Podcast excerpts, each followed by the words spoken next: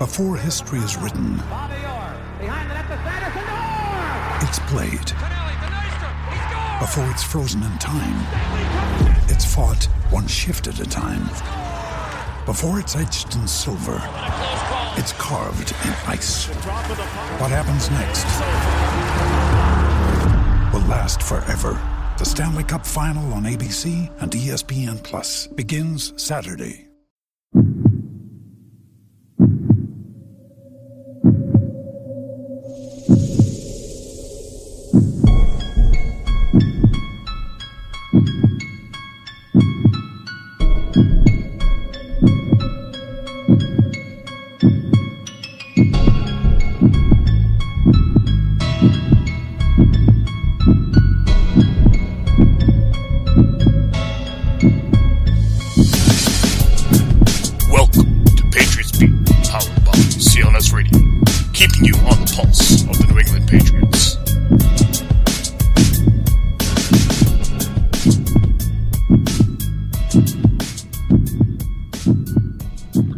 Good evening, Patriots Nation, and welcome once again to Patriots Beat here on the CLNS Radio Network.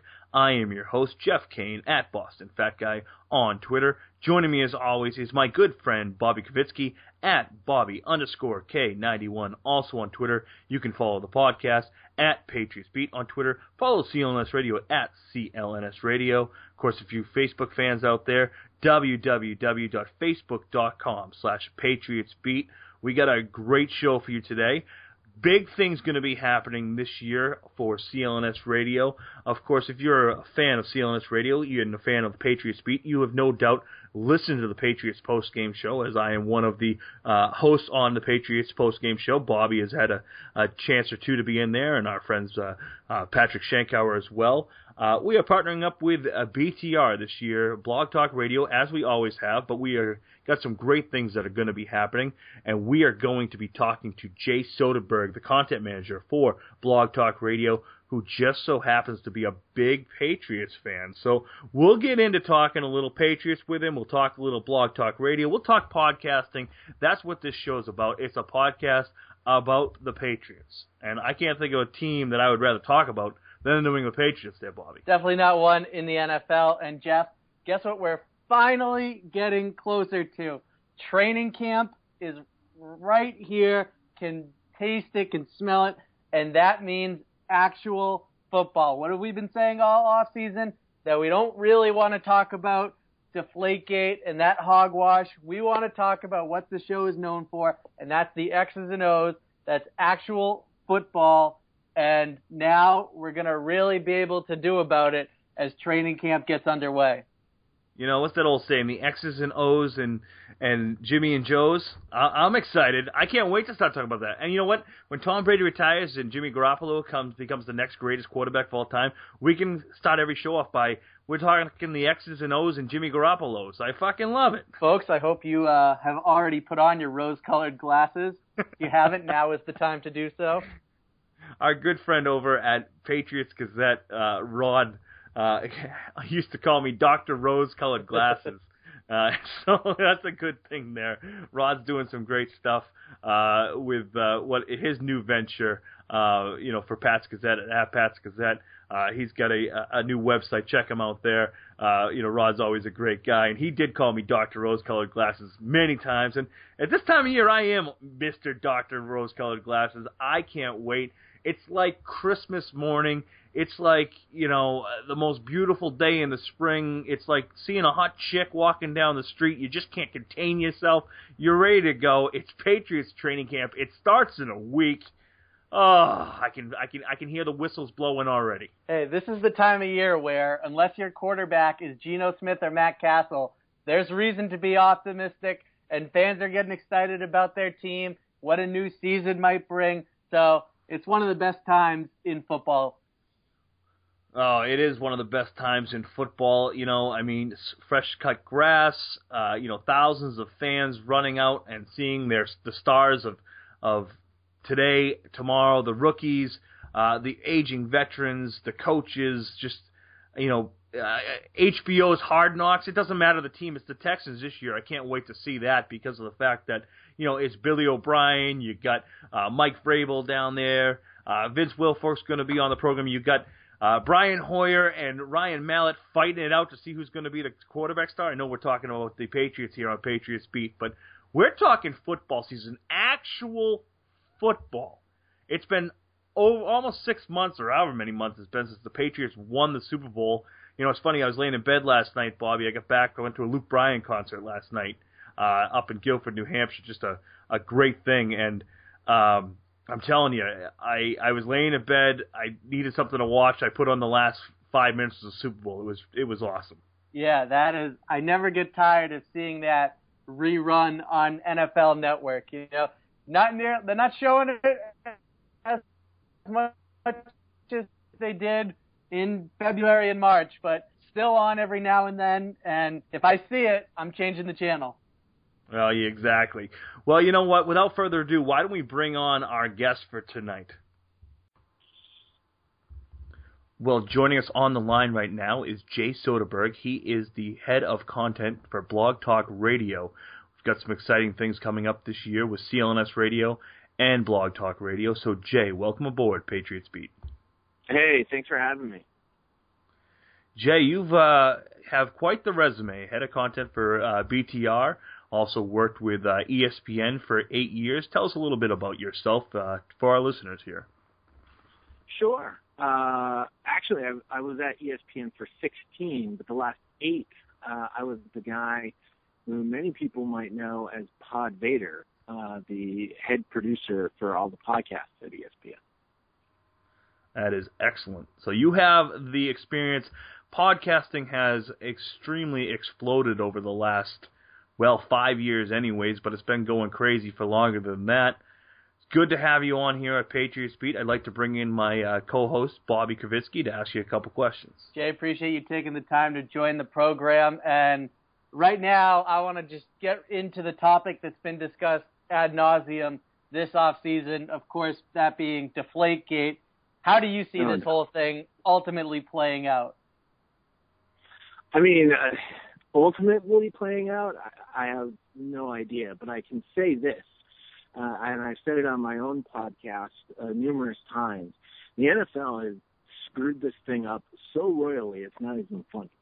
I mean, I, I liken it to the to the band-aid that you have on the cut. Everybody knows you just rip that thing off and you take the pain right then and there, and then it goes away this has been the most long and painful removal of a band-aid from a, a wound that I it might be one of the longest I've ever seen in NFL history. I mean, they, they this should have been taken care of months and months ago, and instead they continue to drag this out.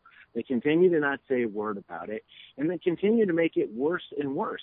So that when they finally do reveal whatever the decision is, it's it's it, somebody is going to be extremely upset, and you know, most likely it's going to be uh, us Patriot fans. But um, you know, this, this the way that the NFL under Roger Goodell wants to operate, and uh, unfortunately, I think it's going to come back and bite them. Yeah, I think they've One looked worse than anyone else throughout this whole saga. Well, I mean, honestly, uh, the, the the whole Wells report uh, was a farce. I mean, anybody. I I minored in law in college, okay, and I could sit there and rip that thing apart as as a as a textbook lawyer. I'm not a lawyer, but I'll play one on this podcast for you if you'd like. Uh, so, and if I can do that, then I know a real lawyer would have a field day with that thing. Now, they'll then say, well, it's not a law, it's not a legal degree, it's not a court of law. Well, it doesn't matter if it's court of law. And actually, of all people, I saw Mike Greenberg say this the other day. You're going to tarnish the reputation of perhaps one of the greatest players in your history over a it's a more probable than not scenario. That seems really, really foolish. last thing here on Deflategate because we see all over social media, uh, on the radio, on podcast, uh, a lot of Patriots fans and fans of the NFL coming out there going, you know, when is Roger the Clown going to come out with his ruling and this and that and the other thing on the appeal. But these same fans of the Patriots are going to turn around, and if it's not favorable, they're going to go out and bash Roger Goodell again. He's handled this horribly, but is there anything that Roger Goodell could do here to save face, not only for himself but for the NFL? Because I don't see it. No, I, there's there's nothing he can do right now that that will save him. You know, I've seen some of the rumors that the settlement being uh, tossed around is a fine. I don't see that as being something that the rest of the owners of the league would accept as an acceptable punishment for what they think was such a major travesty. You know, I'll ask this to you guys, and I'm sure you've talked about this as well. Do we really think a quarterback who plays for a coach who's such a control freak that they would want a a a ball boy to go in and just randomly deflate a bunch of balls? It seems more probable than not that is not the case. Exactly. More probable than not, it's not the case. I, you know what? We've said it enough times on this podcast, and I'm ready to put it to bed. I can't wait for this to be behind us and start talking about football. You're right. I mean, you have Bill Belichick, who, you know, if someone has a sliver, he doesn't let people know. You know, it, it, it's a, a thumb injury or it's a, a left arm injury. Um, I just don't see it. So let's start talking a little bit about football here. Yes. So the New England Patriots they kick off training camp on July 30th. Super Bowl champions, fourth time. I cannot believe it. Been following this team for since 1984, and, and in those years to think that the Patriots could be four-time Super Bowl champions, uh, you know, it was tough. Um, I mean, they did have, of course, the '85 season when they got trampled by the Bears, but in the late '80s, early '90s, it was tough to see this team comes back. They win a Super Bowl last year. A lot of people have uh, left this team. Darrelle Revis, Brandon Browner, Shane Vereen, to name a few. And there has been a sky is falling thing for people who follow the defense. What are your thoughts on what the Patriots have done this off season, especially on defense? Uh, I mean, we've seen this before. I mean, this is what Belichick likes to do with these with, this team. Um, at one, and every year we go, well, what is Belichick doing? He's crazy. He's stupid. I can't believe he did this. And then next thing you know, we're winning the Super. Uh, so, I mean, in, in Bill we trust. Uh, and that's pretty much all we can do. Now, looking at the pieces that are back there, I mean, uh, on my podcast, my podcast is called Next Fan Up. We just had our our votes for all first and second NFL teams. And Devin McCourty was a guy who didn't make our team, but was mentioned as one of those guys who's probably the best uh, free safety in the league right now. Uh, and he's still on this team. You've got uh, a guy in Logan Ryan that's definitely up and coming and showing some promise. You have Malcolm Butler, who has obviously shown some flashes, including the game-winning play in the Super Bowl. Uh, and you know, we can we can say all we want about uh, Bradley Fletcher and uh, the new guy there uh, from the 49ers, Terrell. Um, you know, these guys are capable starters. Now, look at that front line. Yes, Vince is gone, uh, and that actually kind of saddens me. It's funny how all my favorites are the guys that end up leaving much too soon for me.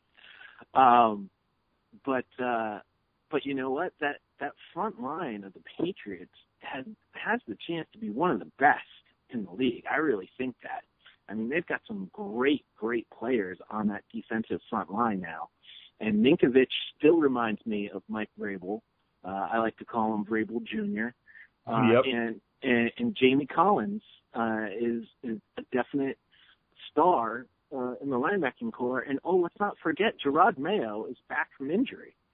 Um, and if Mayo can stay healthy, and I know it's a big if, um, but now not only is that front line got the chance to be one of the best in the league, but that front seven is pretty formidable, especially if you throw in the Dont'a Hightower. Yeah, Hightower and Collins, two rising young stars. You look at the potential on that defensive front line, like you said, with Malcolm Brown, the rookie, a lot of hype surrounding him.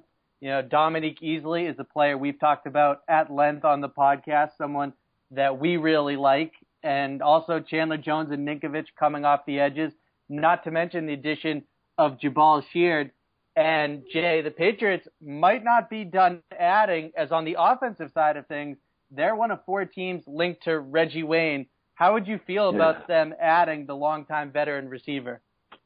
I wouldn't. I wouldn't hold my breath about adding a Reggie Wayne to the wide receiving core. I think, I think Reggie is done.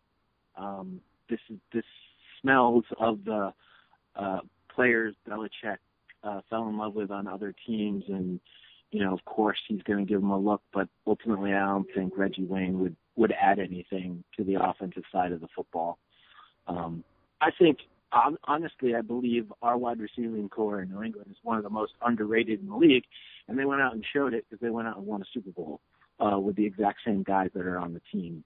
Uh, and you know, I don't know what Dobson did last year that got him in the doghouse, but I still believe in Aaron Dobson. I saw some things out of that guy, uh, and I think he's got some true potential. He's just got to get out of that doghouse. I could tell you I like Dobson as well. We talked about him a little bit last week on last week's podcast, and I believe that they just took him off the pop list way, way, way too early. They should have just kept him there, especially with Brandon LaFell, uh, you know, coming in and starting to get uh, a little more comfortable with reps as the uh, training camp went on. I, I, I thought that they rushed him back a little too quick, and I don't know why.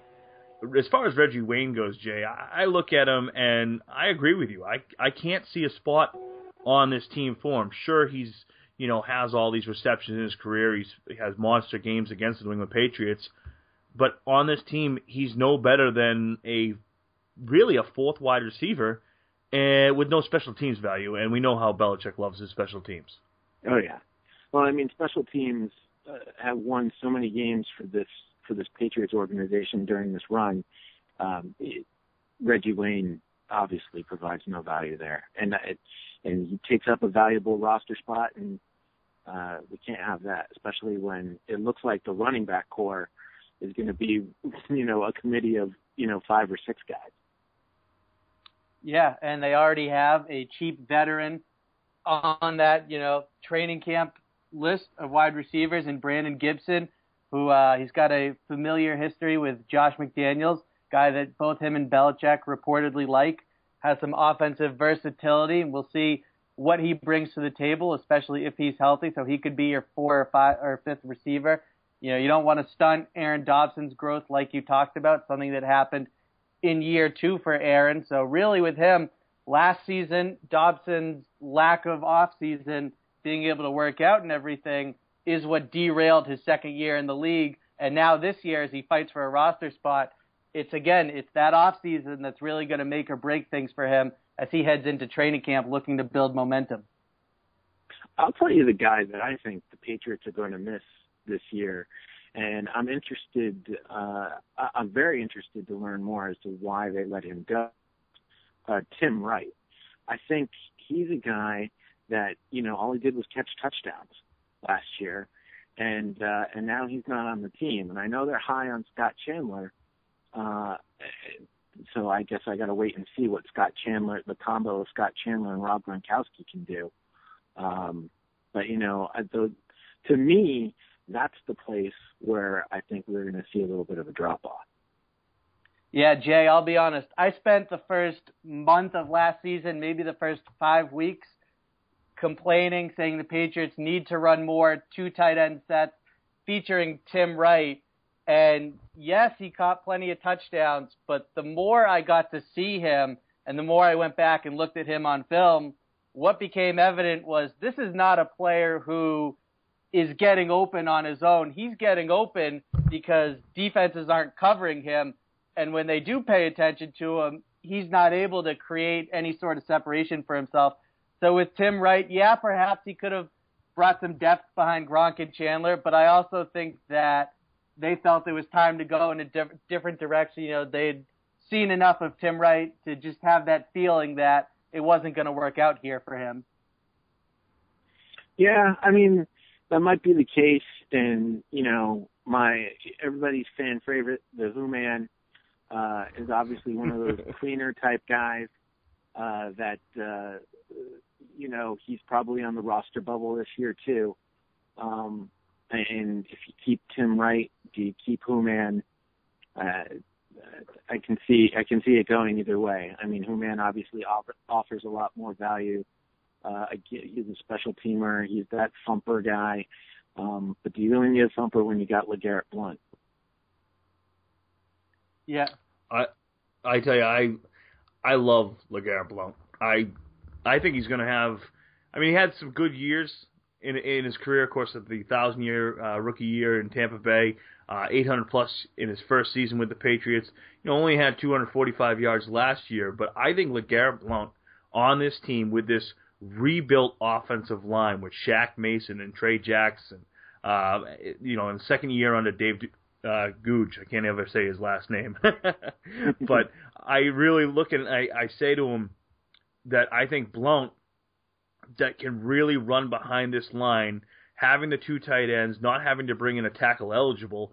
I look at LeGarrette Blount as a guy who can, you know, be a thousand yard back for this team. Uh, the only thing that he has a downfall on is he doesn't have great soft hands, and that's the one thing you're gonna gonna need to see.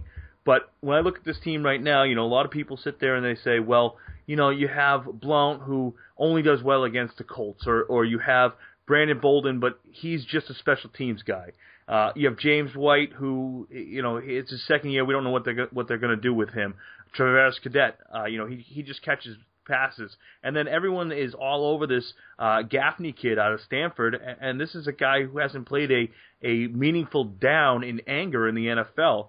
I look at Garrett Blount, and I think, especially uh, at the beginning of the season, if the Brady suspension is upheld, they're really going to need to lean on him. And of course, he's suspended for the first game of the season as well. Yeah, I don't see Blount as being that major contributor. I mean, he's clearly the lead back in that core, but uh, you know, a thousand yards isn't what a thousand yards used to be. Uh, and he might make he might make it to that point, but I don't see him as being uh, the workhorse back here. I really do see that committee approach again this year with a different leading rusher every month of the season. Um, they've got enough guys in in that running back core uh, where they can get by. And I do want to see a little bit more out of James White. I want to see uh, what that kid can do. And don't forget Jonas Gray. Again, another kid who ended up in the doghouse because he showed up late to practice.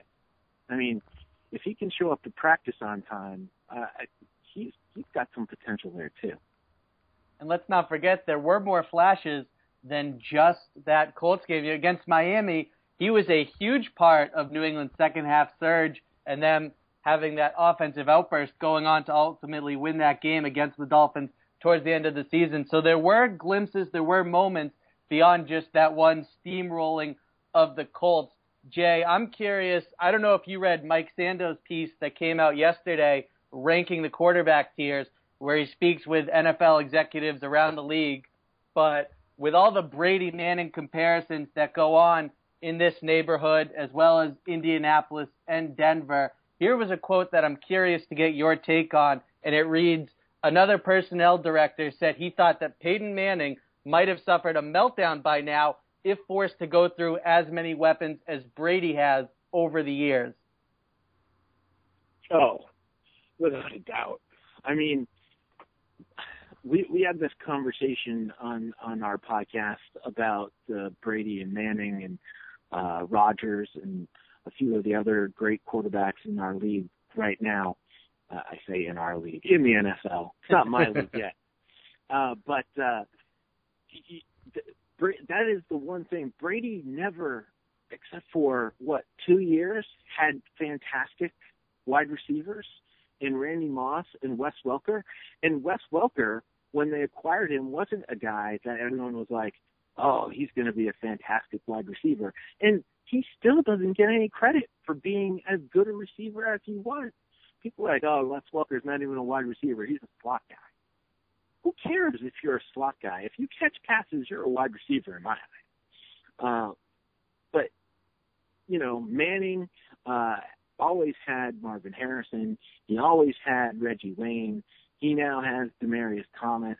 Uh, he and he's got he's always had that one big major star weapon at wide receiver, and uh, and, and Brady hasn't had that through his entire career.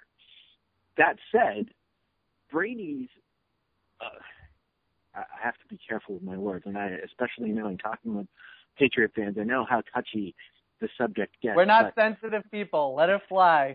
yeah, no no But- promises on what type of tweets you'll get from the listeners. But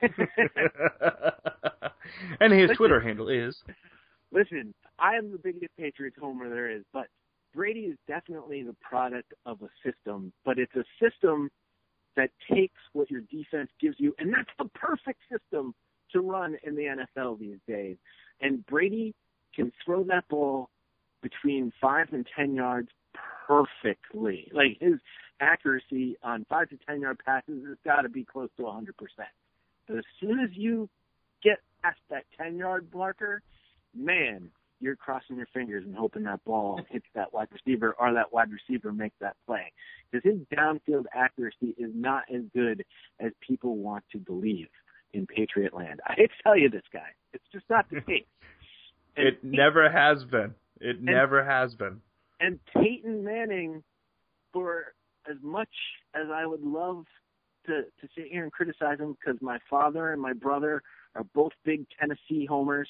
Uh, my brother went to the University of Tennessee, and my father uh, lived in Tennessee for a few years, and he became a big Orange guy. Uh, and they love, well, not my brother. My brother's still a Patriots fan. My father, he is, he's a turncoat. He's a traitor. Uh, and, and he loves him, Peyton Manning. And every year I just love making that call and going, oh, another playoff loss, Dad. Oh, another playoff loss, Dad. Uh, that all being said, I mean, he has got to be, if not the best, you know, the top two, three quarterbacks ever in the history of the National Football League. The things that that man can do on the football field, and he clearly is the man running the offense in Denver. He brought the offense that he had in Indianapolis to Denver, and he's the man that is running it.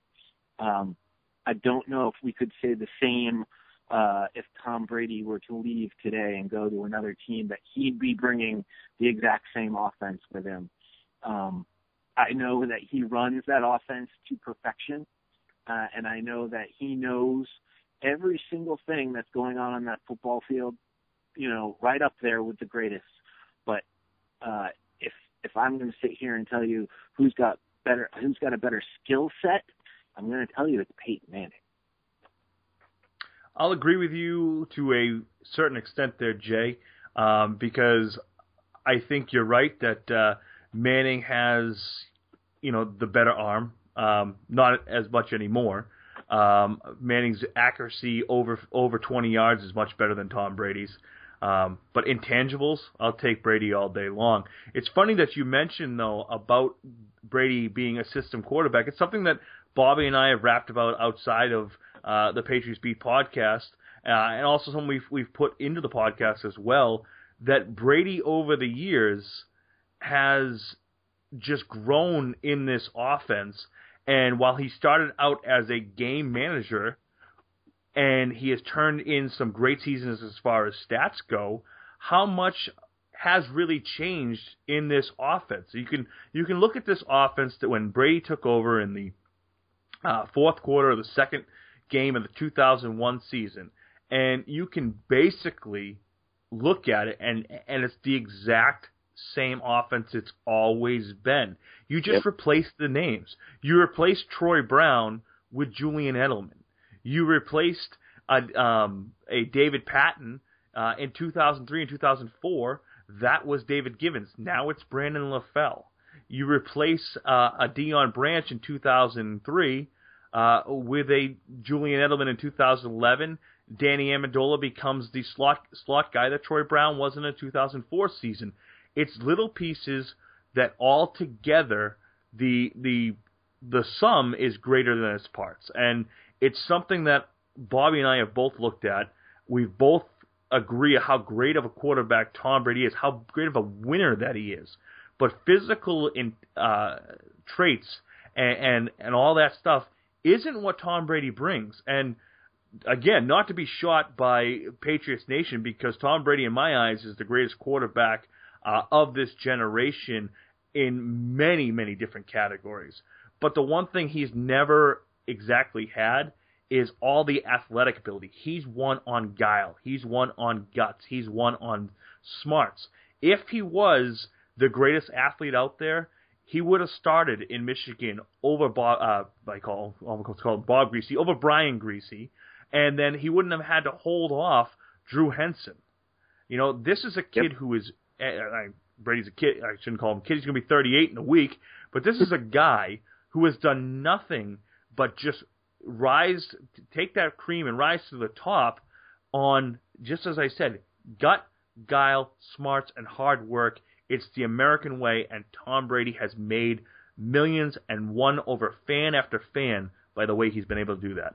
Listen, I totally agree a hundred percent, and I think that's where uh, that's where things tend to get lost with people that are outside of New England, and that is, you know, the Bill Parcells way, and that's clearly part of the tree from where Charlie Weis came from. Is you look at the pieces that you have and you play with what you have. And at the time that my favorite quarterback of all time, Drew Bledsoe, went down, he was not the right guy with the pieces that the Patriots had. And Brady came in and he was the right quarterback and he played and he sacrificed a lot of that pride and ego that quarterbacks can get uh, to play in a system that makes you throw to where the the defense is letting you throw to, and that is that dink and dunk, you know, that quote unquote dink and dunk that people say can't win in the NFL. Well, we've only been watching it win for a decade plus here in New England. Uh, and that's just because it's smart. It's smart football. You play smarter, not harder.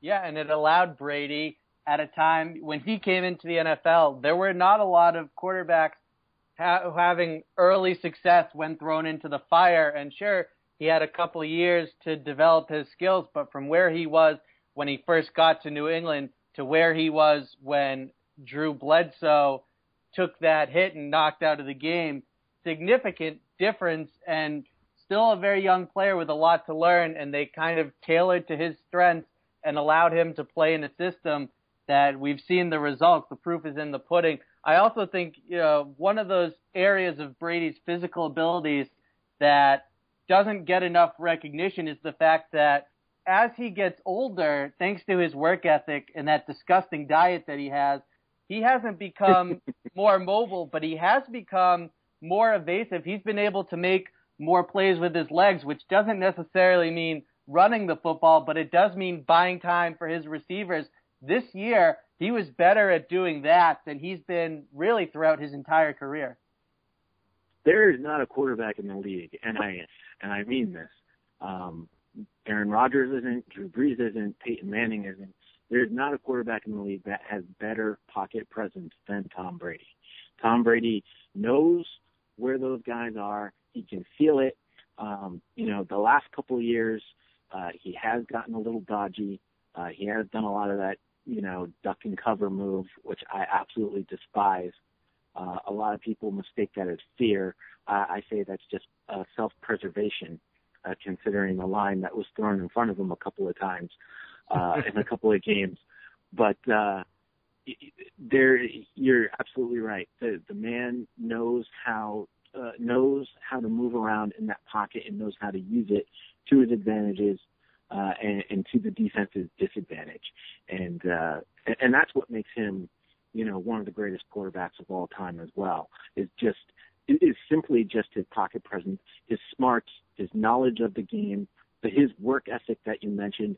I don't I don't hear often enough about players like Tom Brady that that go through the things that he does. Um, you know, he, never takes a vacation. This guy, people, or when he does, and he's going cliff jumping, uh, you, you know, this past season, uh, it's only for a week, and then he's back to football. It's absolutely out of my mind. It, it absolutely blows my mind uh, what he what he ends up doing and what he uh, what he puts himself through uh, year after year to maintain the level that he's at. uh, Joe, as uh, Jay, as we talk about this, um, you know, I, I look up and my favorite quarterback growing up w- was Drew Bledsoe. I'm I'm looking right now in uh, my Patriots man cave when I'm not at Foxborough and we're uh, broadcasting uh, the the uh, Patriots post game show. Uh, I'm looking at two uh, Drew Bledsoe jersey. One hangs from the rafters, the other one hangs on the wall, and it's signed uh, by Drew Bledsoe. So I was a huge Bledsoe fan. Um, and and how could, how could you not be? He he along with Bob Kraft uh, and um, Bill Belichick just uh, and Bill Parcells also just really saved this franchise from uh, moving to to St. Louis. That's that has been the the. I, I said this on my podcast uh, just last week. It it comes down to me with the man who saved my franchise or the man who brought me four Super Bowl rings, and and it's still I still give the edge to the man who saved the franchise because if he didn't save it, those four Super Bowl rings are in St. Louis. They're not in Foxborough, uh, and I'm not and I'm not rooting for the St. Louis Mustangs. Uh, so uh, I thought it was going to be the Stallions. Wasn't it going to be the St. Louis Stallions? I don't know. I thought it was the Mustangs. There's a hat in the in the There's Hall a hat.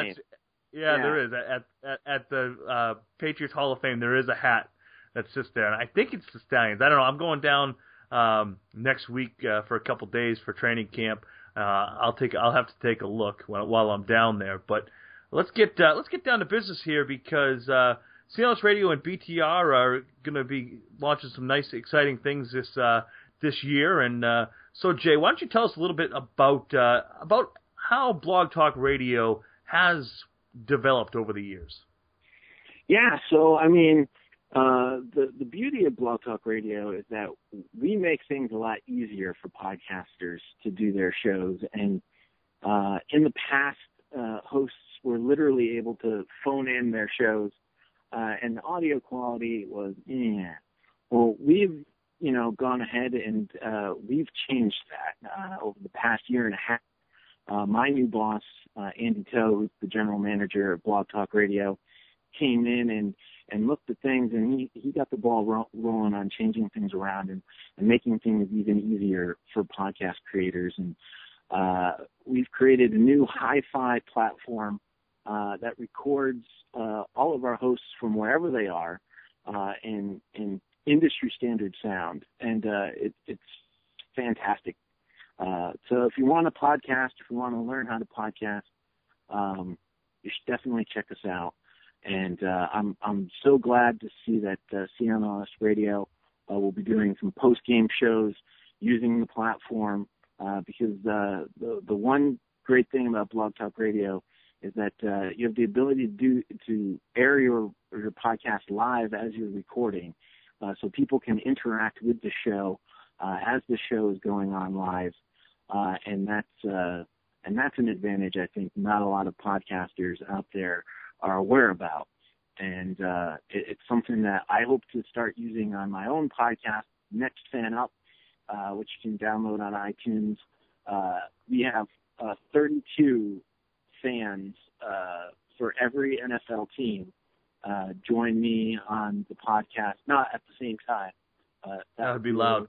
That'd be a little difficult to pull off. But uh, we have four or five of our super fans, as we like to call them, uh, join us uh, every week to have some sort of roundtable discussion.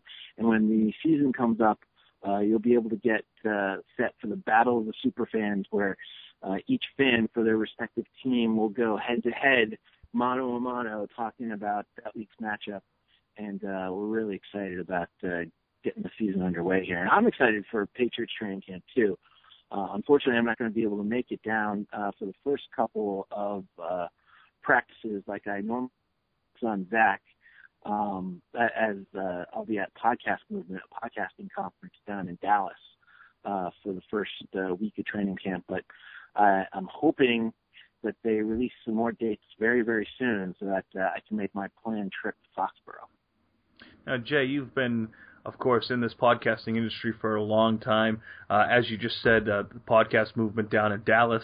Uh, what would be some advice you'd give someone who's just going out to start a podcast, whether that be some uh, you know 16 year old kid who wants to start a podcast, or some 60 year old woman who wants to talk about you know baking cookies, or uh, you know a, a, a young lady who's wants to start a podcast about politics, or you know a guy like myself who just wants to talk Patriots football. What would you give advice to someone new coming into the podcast world? By the way, if that old lady who wants to talk about baking cookies is out there, please email me right now, podvader at blogtalkradio.com. Let's get some uh, samples. podcast.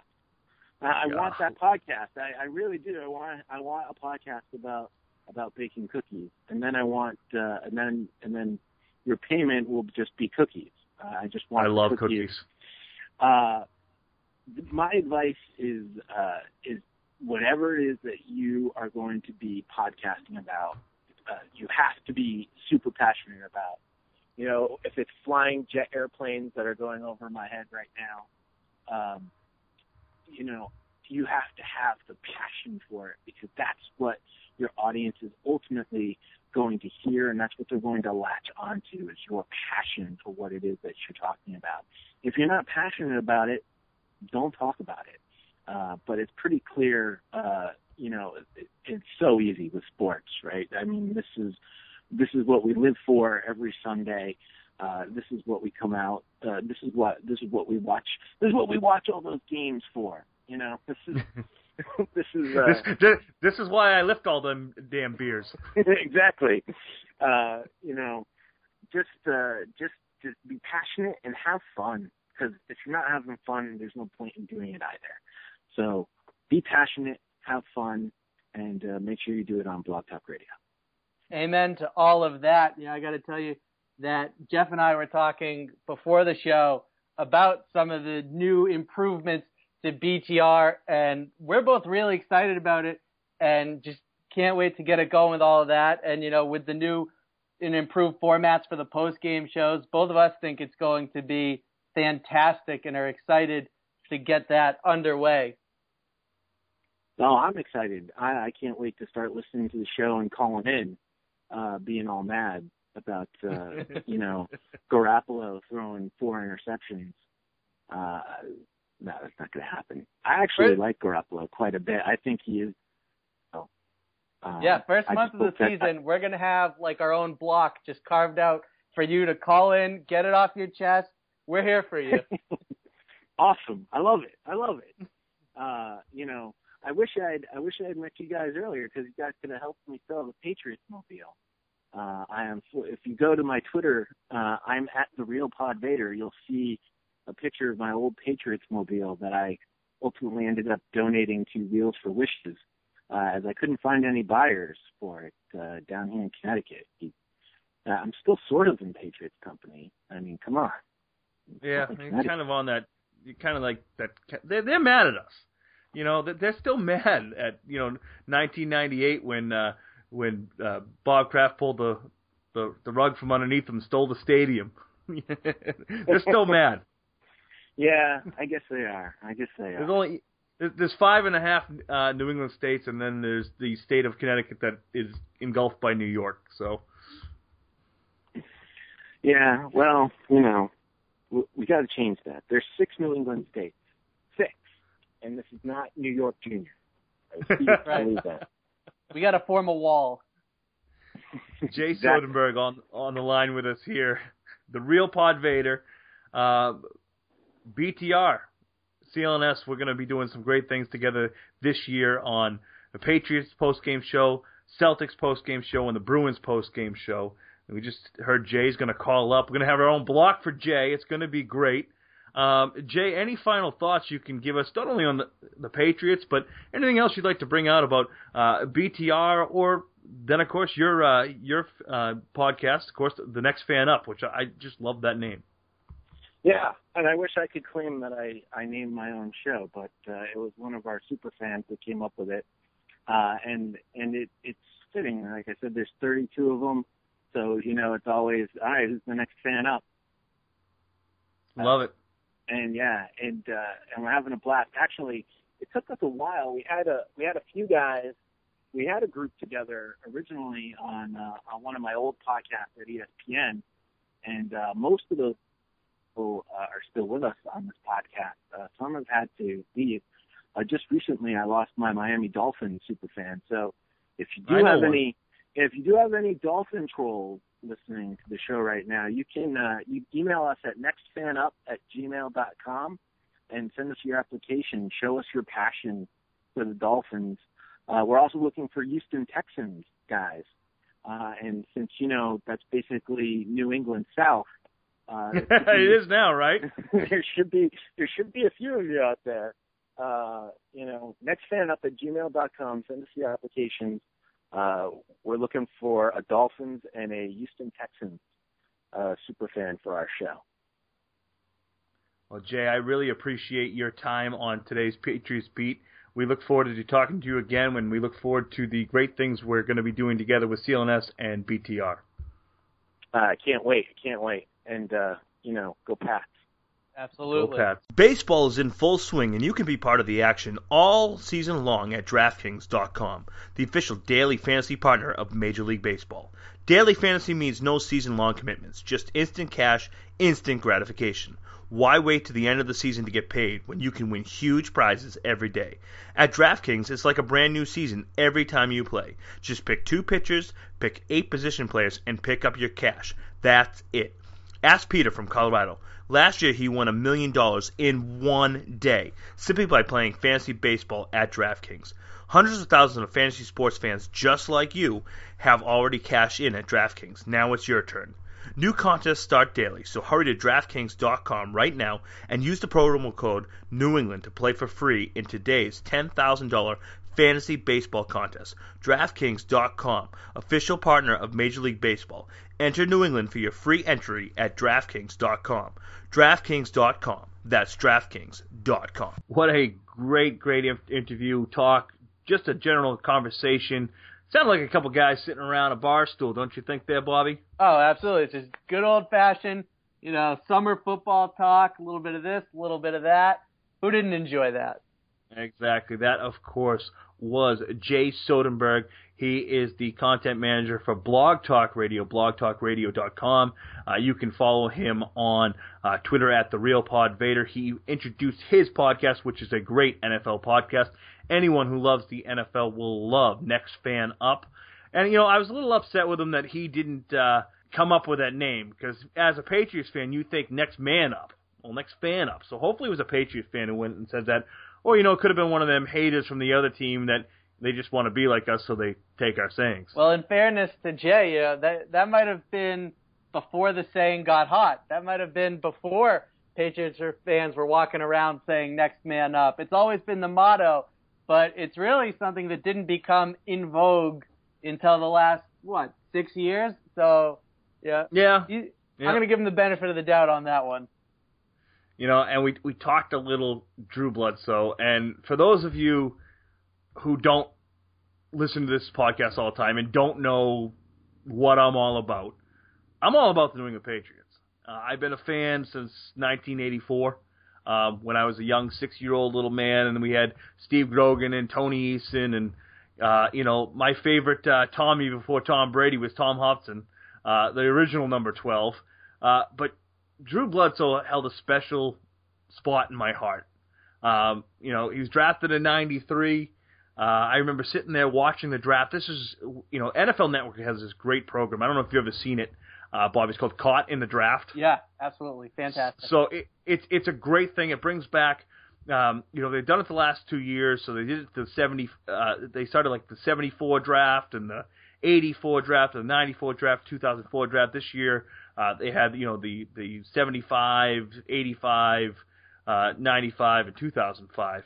But that 93 draft, I remember sitting there and it was myself and my younger brother and my cousin and uh, two, three, all three of my cousins on my mother's side. We were all sitting there, you know, going, please pick Bledsoe, please pick Bledsoe. We didn't want Rick Mirer. You know, we had a new coach. You know, we thought we were going to be on top of the world. New coach and Bill Parcells. We had funky new uniforms. I mean, I'm looking at them right now. I'm looking at the original uh, Patriot change in uniform. You know, red letters uh, on a blue shirt uh, with the the flying Elvis. It was just awesome. It was it was a new regime coming in, saving the Patriots. Uh, you know, and then Bob Kraft really saved him at the end of the 93, uh, 93 season uh, when he bought it in, in 1994. Uh, just unbelievable. I remember the end of that season. They uh, Patriots start, uh, you know, one and eleven on that on the '93 season. They win the last four games. Uh, one of the games I happened to be at was a third. It was actually the first game I ever went to uh, at the old Foxborough Stadium. As uh, things were crazy right back, back then. It wasn't a fa- uh, family-friendly event like it is going down to Gillette Stadium now. I was 15 years old and and and you know got down there. We actually walked up. We walked up day of the game and bought tickets, and we sat on the 40-yard line. I mean that's that's crazy. Yeah. And the Patriots beat the Colts 38 to nothing. Leonard Russell went over a thousand yards on the season. It was it was awesome. It was just awesome. That is definitely a really cool memory to have there. And you know, Jeff, it's funny because you talk about your personal timeline for Patriots fans is pre or post Brady. And Yes. for me, my earliest memories of the Patriots are Drew Bledsoe towards the end of his career. You know, 96 is one of the first Super Bowls, not just Super Bowls the Patriots were in, one of the first Super Bowls, period, that I can remember. So I kind of saw, you know, the Drew Bledsoe that I saw with the Patriots was not nearly as good as he was for most of his tenure in New England. And I just think that one of the things that's really not appreciated, not even talked about to be honest, is Drew Bledsoe's role in helping to keep this team in Massachusetts, in Foxborough. Obviously, that had more to do with Bob Kraft than anyone else. But Drew Bledsoe did also play a pivotal role in the in keeping the Patriots here and helping to take this program and elevate it off the ground. You know, he certainly paved the way for Tom Brady and also something that does get talked about, but I just don't think it gets the proper amount of appreciation, the proper level of respect is Drew Bledsoe, you know, I don't want to say ceding the role, but just that transition from him to Brady was certainly a rough transition, both figuratively and literally, considering the hit it took to knock Bledsoe out of the starter seat. So it could have been a situation. You look at the relationship with Brett Favre and Aaron Rodgers and how that played out when they were on Green Bay together. Quite frankly, you look at Brady and Garoppolo, the dynamic there, and I just think Drew Bledsoe handled that a lot better than most people do in that situation. And it gets talked about. I don't know if it gets the proper amount of credit that it deserves, though. I mean, those two are still friends, Brady and Bledsoe. So Oh, you, Drew always calls him Tommy, you know. And I mean, thinking back to that time, I was at, actually at that game. I was at the game that he got knocked out. It was the uh, it was against the Jets. The Patriots ended up losing that uh, game. I've told the story ad nauseum, but um, I remember I was sitting there and they were Bledsoe had just thrown an interception, and I I think I said he was a hundred million dollar mistake. The only time I ever said anything bad about Drew Bledsoe, my buddy Tommy freaking punched me right in the nose, right in the middle of the, right in the middle of the stands at, at Foxborough Stadium, punched me in the nose. But um, you know, other than when he first got back, um, you know, before the New Orleans game um, in the 2001 season, where he came out and said, you know, I, I'm looking uh, forward to competing for my job. Um, and then it became, I, think, apparent to Drew um, the magical run that they were on that season, and uh, you know, and, and then he comes in when Brady gets hurt, um, you know, against the Steelers, and, and he and he throws the touchdown to David Givens, and you know he had the back-to-back runs, and he gets wailed, and he gets picked, he picks up, and he you know jumps up, he goes crazy, and then he's going to Super Bowl. There's a tear in his eye because you know I think he knows right then and there that this is my last season in New England. He knew that Tom was going to be there, and you know th- there's a story that that goes out there, and and uh, you know you see it on anytime you watch the the Super Bowl reruns, um, where you see Brady slapping on Drew saying. I told you I was going to get you there. I told you I was going to get you there. And, you know, Drew's trying to ca- calm down. And then the story that's told is, is right before uh, Brady goes out to drive them down the field. uh, for the kick, is Bledsoe looks at him and goes, "Just effing sling it." You know, so I mean, just awesome. Patriots football coming out. Um, you know, this is this is a Patsgasm. That's all I gotta say. This is a Patsgasm. I am horned up for Patriots season. You know, and, and we're talking Drew Bledsoe. We talked a little bit of '90s Pats here. One thing, I mean, for people that that we're not Patriots fans, one thing I just want to say before we kind of close out the show here tonight, as we were originally going to talk defense, then we got Jay on. Uh, we'll talk defense next week, but one thing, go back if you can YouTube. I don't know if you even can YouTube it. Just go back to the 1998 season for the Patriots, back-to-back games against the Dolphins and the Bills, and and Drew Bledsoe brings them back. He's got a uh, broke his he broke his finger uh, against I think it was the I, I want to say it was against the Dolphins that he broke his finger, uh, and he had a pin sticking out of it, and and and came back the following week and and, and beat the Bills.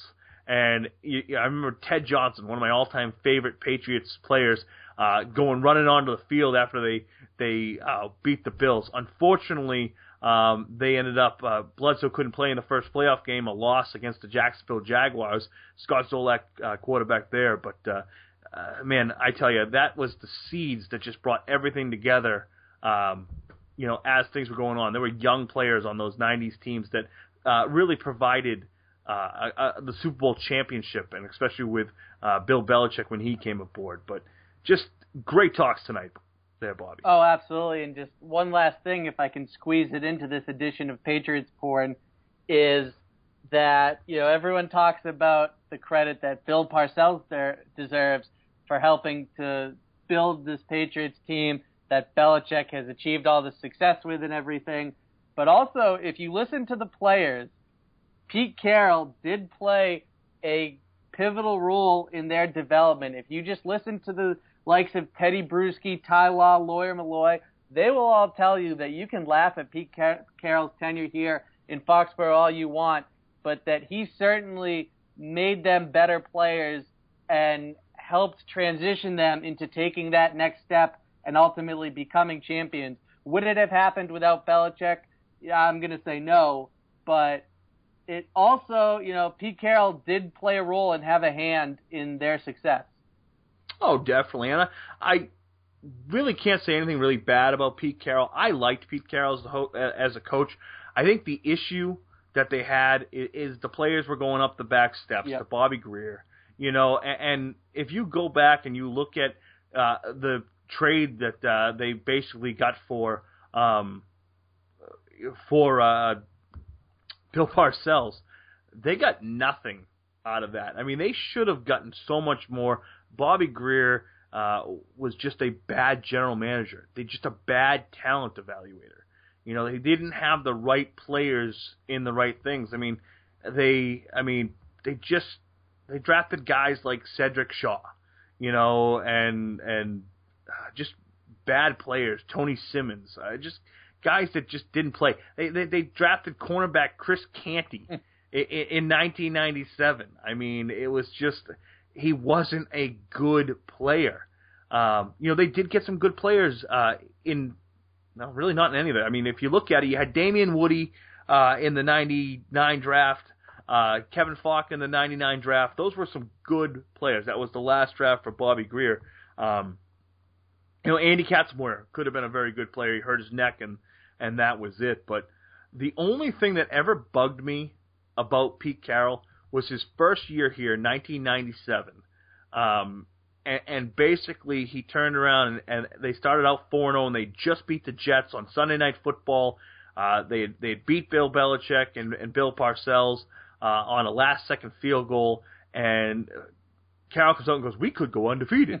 You don't talk about going undefeated, man. Even when the Patriots were 15 and 0, we weren't talking about going undefeated. You know, and, and that was, you know, he always was jacked and pumped and and I loved Pete Carroll. Uh, I'm glad that he got a Super Bowl. I'm glad that he lost last year's Super Bowl. Um, but I really can't say anything really bad about Pete Carroll. And you know, if the Patriots and and Bobby Grier had done the right thing and signed Curtis Martin to a long-term deal, I mean that '97 Pats team with uh, you know Curtis Martin and Drew Bledsoe and Terry Glenn, um, you know, was just an and Ben Coates, an offensive juggernaut, Shawn Jefferson. You know, if they had just kept the the, the band together and Terry Glenn didn't, you know, hurt his uh, hurt his ankle in a high ankle sprain in the first game of of the '97 season, or hers, whatever you want to call it, uh, what, or, or hers, whatever you want to call it. She's coming. she's coming along nicely. oh man, I tell you, Bill Parcells. I mean, you know, everyone sits there and they talk about Bill Belichick and Bill Parcells and the systems that they have, and, and Jay talked about Charlie Weis and and all this stuff. But really, I mean, they Parcells and Belichick have, you know, they're disciplinarians. They've gotten lots of out of their players, but could there have ever been two more different people? I mean, Parcells' press conferences were like going to, you know, going to see uh, a Richard Pryor. Um, you know, I'm trying to think of a good comedian now. Like Richard Pryor, he's been dead for years, but it was like going to see Eddie Murphy in his prime. I mean, Parcells was hilarious, and then you have Bill Belichick. We're on to Cincinnati, and we love him for it. We do. Yeah, he's he's ours. So we definitely he love. Is ours. And you know, Jeff, one of the things I love is speaking of uh, NFL Network, as we just continue to plug them here on the podcast tonight, is when they have the football life of Bill Belichick, of him talking about the dynamic between him and Parcells when they were with the New York Giants, where you know Belichick would bring him a scheme or a play he wants to run, and he would say, "This is no good," and he'd say, "All right, well, what do you want to run, Bill? You know, Parcells." And Parcells would respond, "Well, I don't know, but you got to fix this because this isn't going to work." oh, it's unreal. Unbelievable. Patriots training camp starting on July 30th.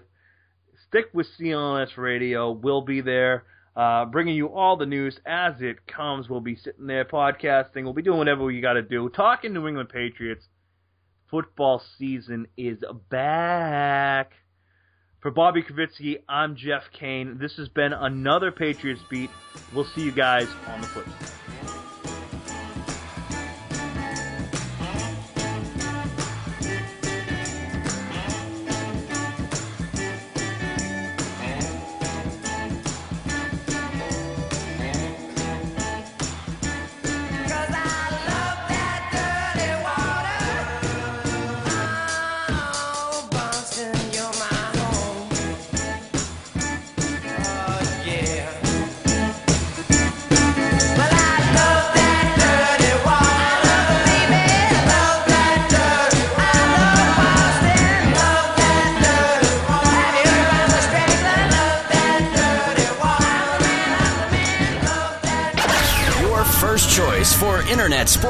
Radio.